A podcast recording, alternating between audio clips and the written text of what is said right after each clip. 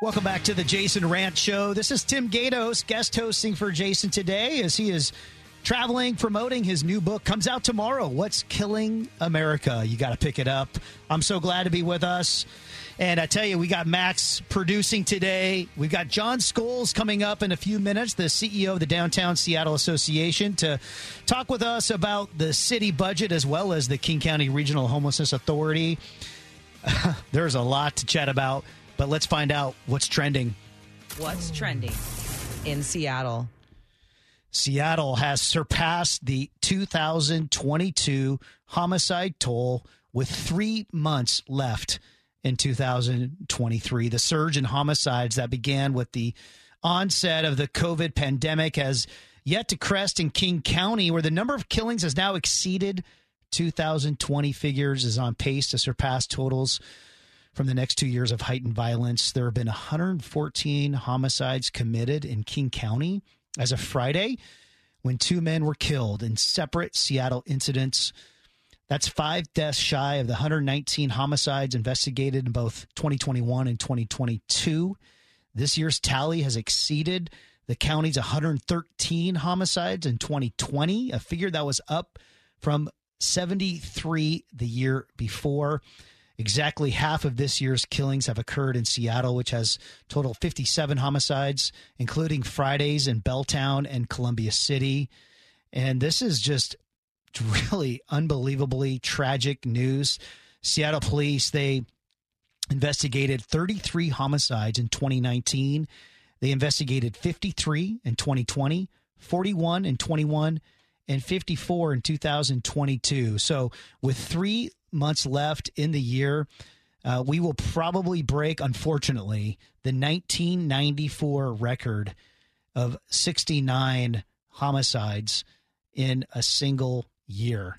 Um, for a long time, we like to, I think, pride ourselves on how safe of a city we are. I don't, we cannot say that. We cannot say that. It is just tragic to see uh, what's happening um, on our streets right now. And uh, again, in a few minutes, we'll talk to Jon Scholes about this from the Downtown Seattle Association and get get his thoughts. But uh, this is something that we again, same thing with homelessness. We've got to take a step back and say what is happening here. The policies, the things that we're doing, they're not they're not working. They're just not working, and we have to emphasize public safety. We talked in the last segment, Max, about uh, Lumen Field and T-Mobile Park. Uh, that Lumen Field is one of the more dangerous uh, fields after a, a, new study that came out, and there there's a lot of back and forth about. Uh, are, are is the narrative about Seattle is is that true? Right? There's a narrative on one side or the other, and I tell you, there there's there can be truth to multiple things, and this is one of those things that numbers don't lie. the the numbers don't lie, and it looks at this point that we will this year, 2023, set the all time record for homicides in the city of Seattle. That does not lie, and that is a major concern for me. I I live here in Seattle. I'm a Seattle resident. I'm raising my wife and I are raising our four daughters here in Seattle. That is a concern. We have a lot of friends uh, many probably who are listening right now are like, yeah, that's why I uh, that's why I moved out. That's why I moved out of the city. I moved up to Edmonds and Lynnwood and Ennis Arden and different places up north. And but there's a lot of folks like me who are like, I don't I don't want to move out of Seattle. I love Seattle. Man, get it to can we get it together? Can we please just get it together? Max, what do you think? Can we get this thing together, or man, what, what is I mean, happening? It's a great question, and, and don't even don't mention the the homicide numbers down in Tacoma as well. Those are uh, eh, coming in at extremely high rates, and I mean it's just it's scary stuff. You see so often people losing their lives, uh, and you know there's often some underlying issues. You know, we touch on crime, we touch on drugs, we touch on policy. All of those are at least you know small to large contributing factors they contribute in some way to this homicide total being as high as it is. And you know jason talks about it a lot. It's uh, the the local news doesn't always connect the dots as to why this has happening. Everybody likes to talk about what is happening, but it's the why is this happening that more people need to open their eyes to. Well, before the before the pandemic started, and when we were getting into lockdown stage, it's and I said on so many times like this is not going to go well. This is this is not going to go well. This is not the solution. This is not the answer. We're already dealing with mental health issues in our city, in our country, and you combine that with some of our policies of legalizing drugs here. I remember a number of years ago when we legalized marijuana, and it, and it, the conversation around that was like, oh, it's just recreational and it's just whatever, no big deal. And but I tell you, you now you look at all the traffic accidents we're having. We're we're, we're not only are we going to set the homicide record in Seattle, but we are setting uh, traffic fatality records in the state of Washington as well. And when you look at the details of that and you look at the information of that and you see how many people are driving high after they, you know, smoked a blunt and went out and had a fun and whatever it is. And the, I have so many friends who are like, ah, it's no big deal. It's just recreational marijuana. And, but studies have shown, in fact, the Seattle Times, they, a number of months ago, they wrote a unbelievable article about the impact of of cannabis and the certain kinds of cannabis that has this incredible impact and effect on people. And a lot of folks just want to kind of poo poo that, say, ah, whatever, it's not a big deal, you know, and I'm just, you know, just relaxing and chilling. And, but there, there is, I think, direct correspondence between how we have approached uh, legalization uh, of drugs, how it impacts traffic fatalities, how it impacts mental health issues, psychotic disorders. I mean, look at the the amount of psychotic disorders and the mental health issues we're seeing on our streets. It all of that it's an ecosystem. All of this with the homicides in our city, with the mental health issues, with the legalization of drugs, it's just an, all an ecosystem of of a lack of just real foundation and accountability in our society, and we and we've lost accountability. Accountability has kind of become a bad word. A, a, friend of mine a number of months ago wrote an op-ed in the Seattle Times. I really appreciate it. He says the title was "Compassion Says Yes and No," and a lot of times we think compassion just says yes. No, compassion also says no. Again, going back to parenting, if I just give my kids everything they want, and yeah, yeah, yeah, yeah, no, that, that would I would be a absolutely terrible parent if I if I did that. Compassion has to say yes and no. And there has if if all of us as humans, whether I'm whether I'm 10 years old or whether I'm 80, everybody needs accountability in their life. We all need it. We all need some level of accountability to help become who we were called to be. All of us do. And yeah. left to our own devices, we're humans, and we're gonna we're gonna go we're gonna go off the track. We just will. Yeah, I mean, it's a point about permissiveness like not only on a, a personal level what do you want to allow yourself to do but on a societal level and, and you know we look at city of seattle state of washington it's a very permissive society and there isn't that voice saying no this is too far it seems like at least uh, especially on the local level here in Seattle, we, we haven't reached that point where collectively as a society, we society we say this is too far. I, I just don't think we've reached that point yet. Yeah, and I get it. We we like to question authority, and I think that there's that there's good things about that. We should question authority, no question about it. And we I think we also have a tendency to really push back against legalism and rules, and I think there's good things about that as well.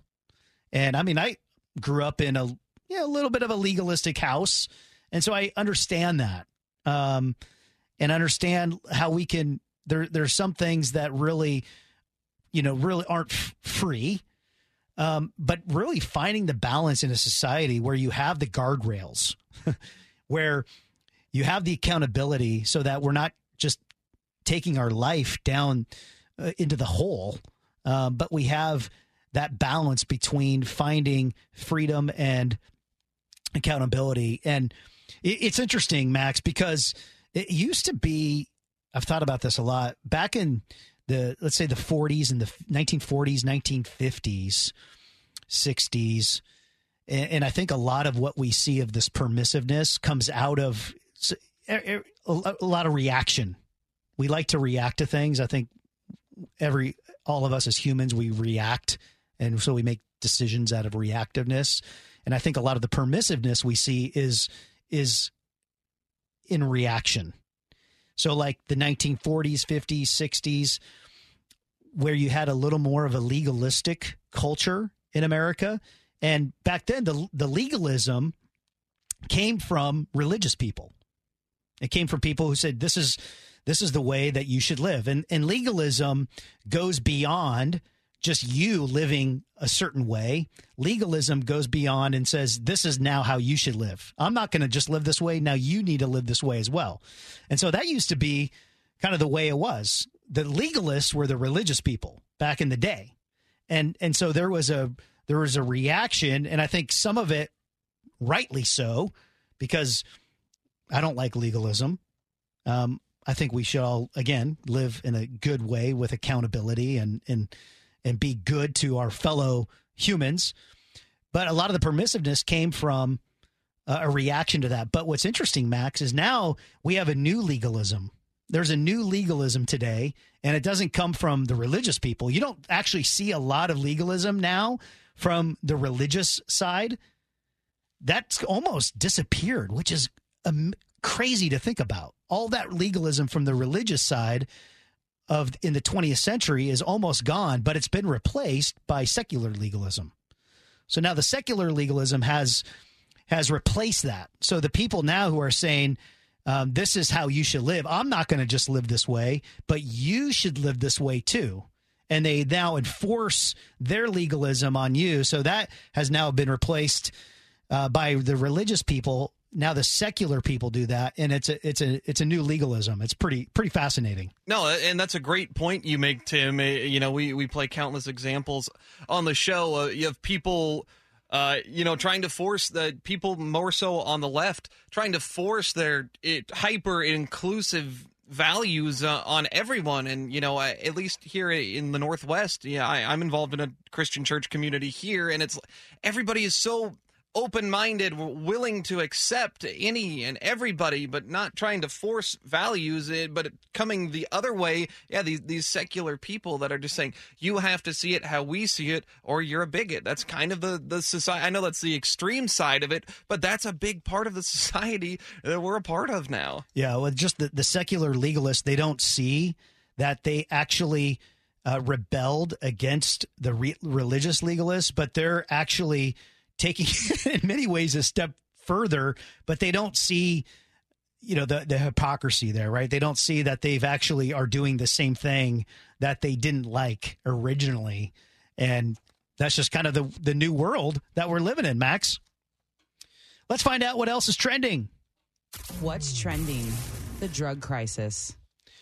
The zombie apocalypse. The San Francisco is on track to crush overdose death record as addicts die on the streets. San Francisco is poised to surpass a record breaking year for overdose deaths. There were 563 overdose fatalities in the Golden City between January 1st and August 31st, according to a recent report from the San Francisco Chief Medical Examiner. This puts the city on track to hit 845 overdose fatalities in 2023. The San Francisco Chronicle reported this, far surpassing the record 725 in 2020. Tom Wolf, former drug user and current recovery advocate, said there's so much fentanyl that it's contaminated other drugs sold on the street like meth and crack cocaine. He said it's in everything right now. And we, we've got this audio. Uh, Ricky's a former addict who advocates for recovery in San Francisco. He says the area can be very dangerous with these individuals, they'll be carrying baseball bats, they'll be carrying pipes, knives, what what have you, any type of weapon, and they're really in a moment of psychosis to where they are not making sense. They're screaming obscenities, they're whatever, and you have to walk past that, right? Um, people have to walk past that and they have to deal with it, and so it's kind of jarring and, and, and can be really, you know, traumatizing to some people, especially young children. He also says progress on the streets is for a moment, but but it's quickly fading out. After I made the video down here with the children, it, it created such a ruckus that they put up these fences like kind of like again a grandstand to try to act like they were going to do something. And i actually almost fell for it. I was like oh man we're having a policy change. We're going to be doing a little bit better out here. And uh, it just didn't turn out like that. It's just back to business as usual. Um, as soon as brooke jenkins got elected it's like she should carry her spot so who cares let's find out what else is trending what's trending crime Police are sounding the alarm on the rise in car thefts across western Washington. On Sunday, Bellevue police they gave away steering wheel locks as a deterrent and a way for people to protect themselves against these crimes. People police said oftentimes these cars that are stolen end up being used in other crimes. Victims of car theft said it was a devastating loss and they wish they could have done more to prevent it. What do you think, Max? What do you think about this? Bellevue is giving out I, have got some mixed feelings about this here, Max. They're giving out these deterrents, giving out these steering wheel locks. It, again, it just kind of reminds me that we focus, we don't focus on prevention. We focus on after things have been done, then then we'll figure out solutions. Uh, yeah, a perfectly prime example of you know after the fact trying to to go in and make something happen. The first thing that comes to mind here though is you know, those steering wheel locks are expensive, right? Those are expensive to just be giving those away for free. And I understand a city like Bellevue does have more resources at its disposal than maybe some of the other cities. But, you know, I, I guess if I lived in Bellevue and knew this was going on, I'd probably go get one. I'm, I park my car on the street every single day. I, I live in Queen Anne and I'm not overly worried about car theft, but I, it's hard to deter anybody who does have those concerns, and it kind of just is another point that illustrates where we are. Uh, not only uh, on a societal action level, but also on a, a, a policy level, that a, a, government agency wants to do this after the fact. They'll they'll give away the steering wheel locks, but they they don't seem to want to go after the people that are stealing the cars.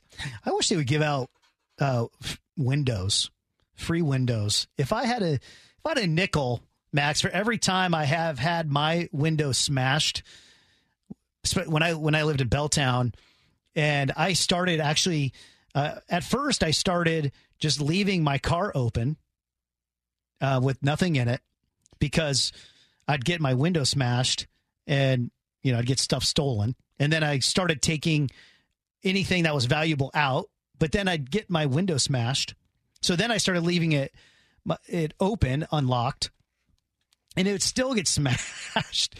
And then I decided, you know what? I got to just roll my windows down here and leave them down because I'm tired of going to what's that one place you always go to? Rotor? No. Um, what's the what's that one place they always they repair your windows? You oh. know what I'm oh. talking about? Yeah, the I don't know the name off yeah. the top of my head, but but I was getting to know those guys pretty well. We became buddies. We were friends.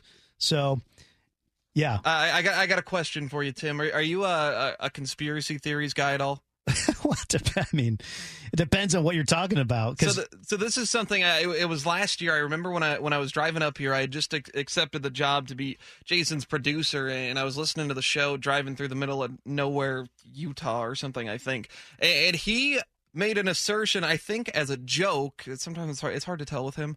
Um, that these glass companies were in on on this crime spree. You know, the, all these smash and grabs. It was really these glass repair yeah. people because i mean man they're probably doing crazy business oh my goodness all, i mean crazy I, business. Yeah i think there was a, a, a, news story that that featured this i think and they, they talked to one of the guys that was running one of the, the glass repair businesses but it's like thousands of dollars when these storefronts get busted. I, I figure you know i mean how much did it cost you to, to get your car window replaced? Hundred bucks uh, several hundred bucks maybe a thousand bucks. I don't know how much the glass costs but i mean those guys are truly other than the criminals obviously the glass repair guys are the only ones that are actually winning in these scenarios. They are doing big business. Big business. Let's find out what else is trending. What's trending on the road? State Patrol asked drivers to slow down after 77 crashes in King County alone. We were talking about that. Now, I don't know if this is due to uh, marijuana or, or rain, but uh, there's a lot of crashes happening right now. Robert, he's a local tow truck driver. He says one day of rain can cause major problems. One day of rain could be, you know, a few fatalities and a few hundred cars. He also points out some of the problem areas when it rains. 405, 167 interchange is a bad area. The Puyallup 512 is quite, you know, another one. Have you noticed driving being more difficult around here and, and drivers are they're not as good as they once were? I mean, you're from here, Max. Yeah, I, I mean, you think by now that every time it rains, there's a story like, like we ran these stories last week when it when it rained. There was a huge uptick, and I just think people are on their phones, man. People are on their phones when they're driving. Unbelievable. I, I just think you know, but it, let's trace it back to one of the big problems: police are understaffed around here. How often do you see a traffic patrol officer wherever you live? That you know, when I moved here, that was one of the biggest things I noticed. There's not speed traps. There's not officers camping out watching to see if people are texting. Uh, you know, I, I'll admit I'm on my phone sometimes when I'm driving. I think people are just more distracted in the car than ever before. And I, I, think uh, it leads to some problems on the roadways. And especially when it rains, obviously you have a little bit less reaction time. But gosh, Tim, you would hope by now people that have lived here for a long time would know how to drive in the rain, but time and time again we get we get proven wrong. Coming up after the break, Jon Scholes, the CEO of the Downtown Seattle Association, will join us. He'll talk about the city budget and the King County Regional Homelessness Authority. You want to stay with us. Our friend and local tax expert Greg Nunn, None Better Tax Resolution, is growing and looking for tax specialists. If you're passionate about fighting for taxpayers and interested, then give Greg Nunn a call 425 947 1967.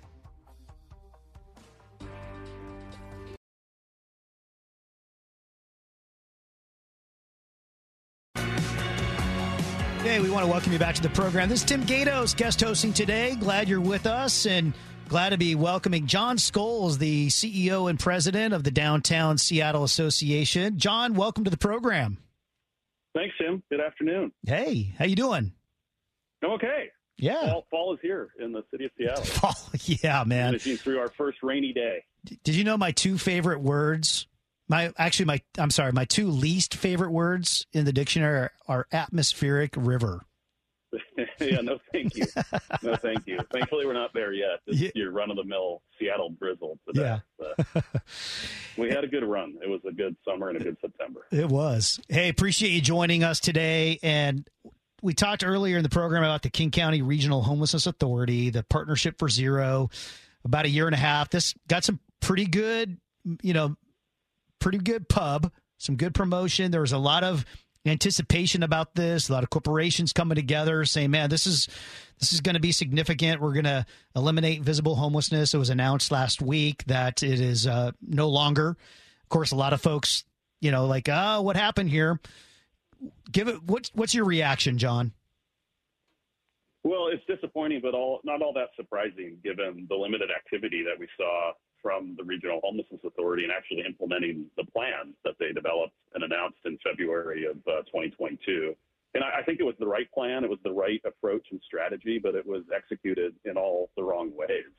Uh, a lot of people were hired to do outreach with folks on the streets in downtown, but they were really never assigned to the downtown area. They were assigned to a number of other projects, and those might have been worthy endeavors, but they weren't the endeavor uh, that the authority announced and committed to uh, back in February of 2022. So uh, the authority, if they want to be seen as the leader of, in addressing homelessness in the region, I think still needs to have a plan and an approach for dealing with the region's highest concentration of homelessness, which is in downtown Seattle. If they want to be taken seriously, they need to have a serious plan for downtown Seattle and the people that are suffering on the streets still.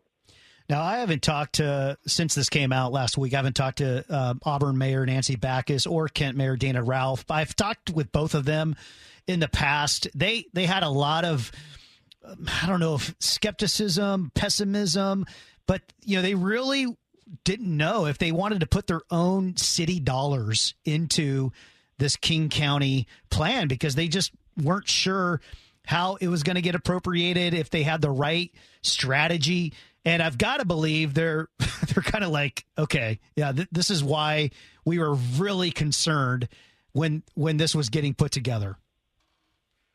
Yeah, and I think whether it's in this plan or in their own plan, frankly, the cities outside of Seattle need to be doing more to address the homelessness crisis throughout our county and the homelessness crisis that's certainly present in South King County. And, and, and many of them have, including cities on the east side. But historically, Seattle has picked up the tab for the region's homelessness crisis.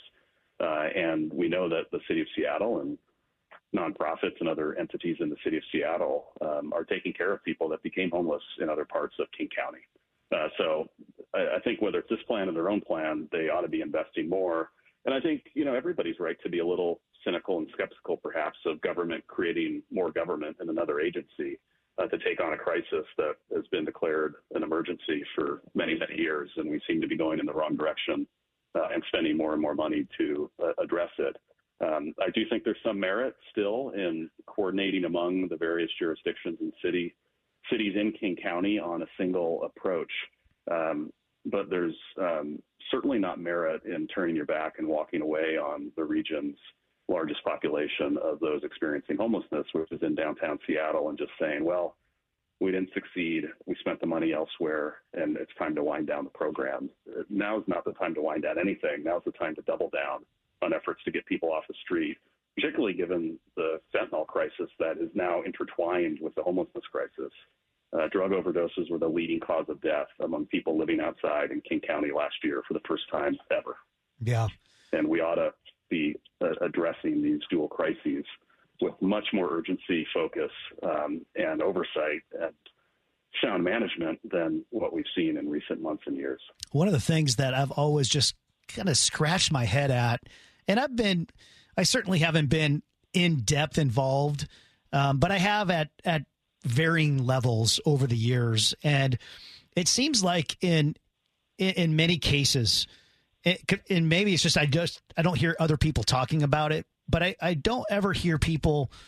It, it seems like there's a focus on the problem rather than a focus on the person, and it seems like like for instance with the how and we could discuss the housing first philosophy and if that's the right philosophy i mean i i don't think it necessarily is if you give someone who's struggling and has had years long struggle with abuse and addiction and and that isn't going to necessarily solve that problem and it seems like there's not a lot of conversation about how we can focus on the person rather than we just focus on the problem and for the folks who are on the street, there's been, you know, many studies and surveys done. So many, I mean, 90% of them have, over the course of their life, have dealt with not only, unfortunately, and it's sad, child abuse, sexual abuse, uh, addiction, and all the, in a, in a range of issues, traumatic issues. And it doesn't seem like that's really on the conversation piece. It seems like, hey, if we can just get housing, we're going to solve this problem to me, that doesn't meet the smell test. Yeah, we know that there's a lot of trauma behind um, people's experience in being out on the streets. And we know that the population in downtown Seattle, a majority, 80 plus percent, is are individuals who are chronically homeless, meaning they've been on the streets for a number of years and have had a have, have had a number of episodes of homelessness, and they're dealing with behavioral health issues uh, sometimes co-occurring with substance use disorder and mental health issues. Uh, so this is a population facing a lot of trauma and a lot of challenges, and we ought to be uh, understanding them at an individual level. We ought to be offering a range of services and a range of, of housing types. I think one of the errors of the Partnership for Zero plan was not enough investment in you know, enhanced 24-hour shelter because sometimes folks that have been on the street for three, four, five years aren't ready to, you know, take the keys to an apartment on the fifth floor of a building uh, with limited services and case management. They need to, you know, be transitioned into an enhanced shelter where they can get stabilized, get their medical and hygiene needs addressed, get used to sleeping between four walls and under a roof uh, before having the keys to their own apartment. So I think this effort sort of fell into the usual traps of of the political debates over our tiny house is good or bad and how much of this or that should we do when we know we need a really a range of options because we've got a range of, of um, individuals and with a range of needs out on the street. And certainly trauma uh, is a big part of that.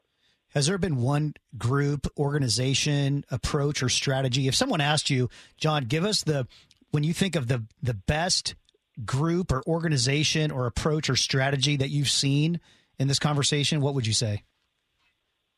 I've certainly, you know, been impressed with the Salvation Army and what they've been doing. I visited their enhanced shelter down in SoDo uh, not too long ago, and then met with their team in, in downtown. Um, they've got a number of vans throughout the county um, that are doing street-based outreach. They've got computers and other supplies uh, at the back of their van, so they can get people connected to um, uh, services and understand who they are and what they need. Get them applied for IDs and other um, documentation that they need to access systems.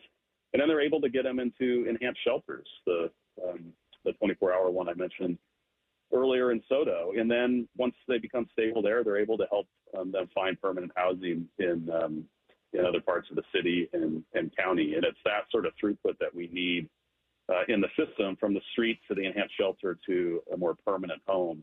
And there's certainly other, you know, nonprofits in our community that are doing great work uh, as well. But um, we need to be very intentional and um, focused on um, the folks we're trying to reach. I thought the beauty of the Partnership for Zero plan was that it put a uh, a, a, circle around a specific geography and said we're going to focus on this area and we're going to get to know who's on the streets in this part of our city and and county. We're going to understand their needs. We're going to understand who talked to them last, uh, and we're going to continue to provide engagement and offer services, shelter, and housing that was the right approach. It just didn't happen. And so we spent a lot of money in hiring people and asking them to go do other things, but not the thing that we said was the most important thing when it comes to homelessness in the region. Have you heard from anyone who was part of that? Let's say a corporation that was like, man, just super frustrated by the, the results of this? Yeah, I think everybody's frustrated, and certainly the philanthropic community that stepped up and the business community that stepped up with, you know, ten or so million dollars um, around a plan that was well designed, but again, um, poorly executed. And uh, I, I, don't think anybody's happy with uh, the results, which have been limited. Yeah. We're talking to Jon Scholes, CEO of the Downtown Seattle Association. Jon, you wrote an op ed yesterday in the Seattle Times, along with Rachel Smith of the Seattle Chamber. It said, Seattle, you have a spending problem. And it chronicled uh, what's happening in our in our city and, and the rise of the city budget. It's gone up 94% certainly it segues into what we just talked about. But give us the give us the hard facts about what's happening and your concerns with the city budget and the future right now. Yeah, I think for too long the city of Seattle and particularly the city council has sort of measured its success in addressing problems in the city by how much money we're spending. Uh, and if if we could only raise another tax or increase the taxes in place, that would signify some sort of success. But anybody in Seattle who's paying attention to the fentanyl crisis or the homelessness crisis that we were just talking about or, or public safety uh, knows that simply spending more money um, isn't delivering the results that we all want. And over the last decade, the city of Seattle has increased its budget by uh, 100%, far outpacing growth in the city's population and employment growth over that period but we still hear the same calls from City Hall. If, if we only had another tax or if we could only raise this one further, um, we'd eventually get around to solving the most important problems that the voters have identified for us to address. Um, and I think we should be addressing the most important problems with the first dollars, not the last dollars, into city coffers. Voters and businesses and property owners um, both commercial and residential, in the city of Seattle have been incredibly generous over the last decade, approving countless number of levies uh, to fund uh, services. And the council has increased taxes above and beyond those voter approved levies, including a $300 million corporate tax that was adopted in 2021. That's actually raising more than they anticipated. But we're still hearing the same refrain from some at City Hall that say, oh, now we need more money and we need more taxes. And I think that's just the the wrong approach at the wrong time. It's going to be a tax on downtown's recovery if we're levying more business taxes. In Portland, just uh, this last week, uh, they adopted a tax break if businesses locate in their downtown and sign uh, leases uh, to occupy space. That's how we grow the tax base and tax revenue by attracting more companies uh, an investment in the downtown that are going to pay taxes that are already in place, not by raising more taxes on the folks who are already there. And we just have an unsatiable appetite, it seems, in Seattle to want to raise more and more taxes. Well, I tell you, I, I hope uh, City Hall is reading uh, your op-ed. It was a fantastic op-ed, and and I tell you, doing a great job, Jon. Really appreciate you taking the time to join us today. Great to be with you, Tim. Thanks for the opportunity. Yeah. That's Jon Scholes, CEO and president of the Downtown Seattle Association. Coming up at 445, you pick the news. Story number one, John Fetterman, sarcastic sweatshirt inflation tweet backfires with fact check. Or story number two, is it time to ban babies from planes? Let us know what story you want to hear. Text story one or story two to 1 800 465 8770. That's 1 800 465 8770. Your favorite story coming after this on The Jason Rantz Show.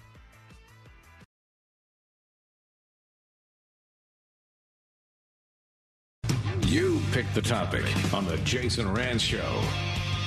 Hey, welcome back to The Jason Rantz Show. This is Tim Gatos, guest hosting for Jason. Jason is traveling and he has got his new book coming out tomorrow What's Killing America. You pick the news. They picked it. They did?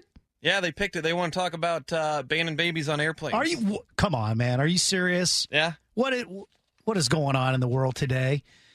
Banning babies from planes. That's that's the one you picked. I tell you what, my goodness sakes, this is uh this is a big conversation. In fact, there's a airline in Europe that they just started selling adult only sections of the plane. So, just like uh probably like the what the Mariners T-Mobile or something they've got the adult only section, you know, which is where Max is going tonight. But And that makes it sound bad when you say it adults only. I think I think it's a no kids section. It's not a, an adult uh, content section of the of the flight. Yeah, I think, I that's think right. That's right. That. That's right. That's good. Good. Good job, Max. I like that. So there's this uh, airline in Europe, and here's what they're going for. And so a lot of people are now wondering are are we gonna is it time to ban babies from planes and there's some who say you can't uh, bring a baby on board if it's under like a newborn like under seven days or a month or two months more airlines are starting to do that Yeah, United Airlines says uh, if your infant's younger than seven days old, you can't fly. Um, I, I mean that makes sense, right? You wouldn't want like a fresh. I feel like uh, parents need to have the common sense in that situation, anyways. But I'm sure you run into any number of situations when you work for these airlines, uh, where where people try to do all kinds of different things. Well, as a uh, as a as a dad to four kids, I mean, and I've flown um, numerous lots of times with babies, and of course, uh, you know, your kids are fussy, crying. You know that it's man the the pressure, the pressure goes up on you in those circumstances. People are looking at you; they're they're not happy with you. But I I tell you, I mean, we we've got to be a, a a society that that values uh, family and children, and that's just who we should be. I mean, we that's the that's the future, right, Max? Yeah, but all all the same, like you're on a, a cross country flight. Let's say you're flying from Seattle to New York, Seattle to Miami, and you know a four or five hour flight, sometimes you know longer depending on where you're going, and you got a kid that's sitting behind you that's crying the whole time. It's making you can't hear your movie on your AirPods. Uh, people get frustrated and you see however many videos on, on social media tim of people having these outbursts on these airplanes they're stuck they're cramped the temperature isn't right the little air vent isn't blowing at you on the right angle you're irritable on these flights tim and you add babies in making loud noise adults get grumpy as the babies get grumpy you know i, I don't want to be somebody that's anti-family. I, I'm not trying to say I, you know I don't want babies around. You know, good for you. I'm sure it's a blessing to your family and, and all that. uh, but all the same, I, I understand the argument for people wanting peace and comfort uh, on a flight. Eh, I'm not Jason. He always talks about sitting in first class. This is not a problem that he has. This is a coach problem. But that's why I feel like I, I'm more than qualified to speak on it, right? Uh, so you're saying you're anti-family. That's I- what you're saying. I, I guess if you want, if, if you want to paint that picture uh, the, the, that I'm anti-family, then fine. I just I, I understand where these people are Yeah. coming from. Yeah. and you know you feel it's like it's almost like secondhand embarrassment. You ever watch somebody try to parallel park on a busy street and you're like, oh my gosh, I hope they get this right. Yeah. You, you know, you're you're thinking about the parents like. Oh man, I really feel for them. Like that kid is just going crazy. They're doing all the right things. Like they're comforting him. They gave him the bottle. They gave him the iPad, and this kid is still just throwing a tantrum. And you know, I'm sure the flight attendants feel some of that. Uh, you know, it just it adds that that uncomfortableness to the flight. That you know, you're paying a lot of money for airline tickets these days. You know, you should.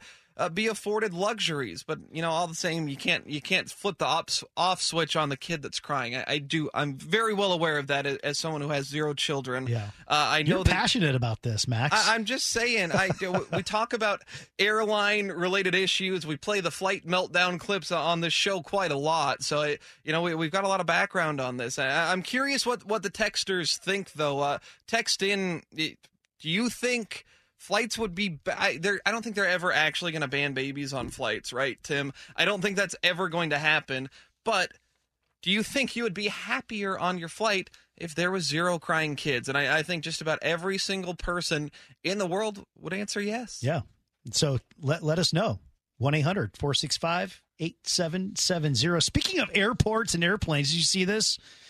David Brooks, he's a columnist for the New York Times. He put out a, uh, a tweet last week. It got, oh my goodness, I think 50 million views. I mean, unbelievable because people were just ratioing him like crazy. But he took a picture of burger fry and a bourbon. He says 78 bucks airport meal. And people were like, 78 bucks? How much was your bourbon? My goodness gracious.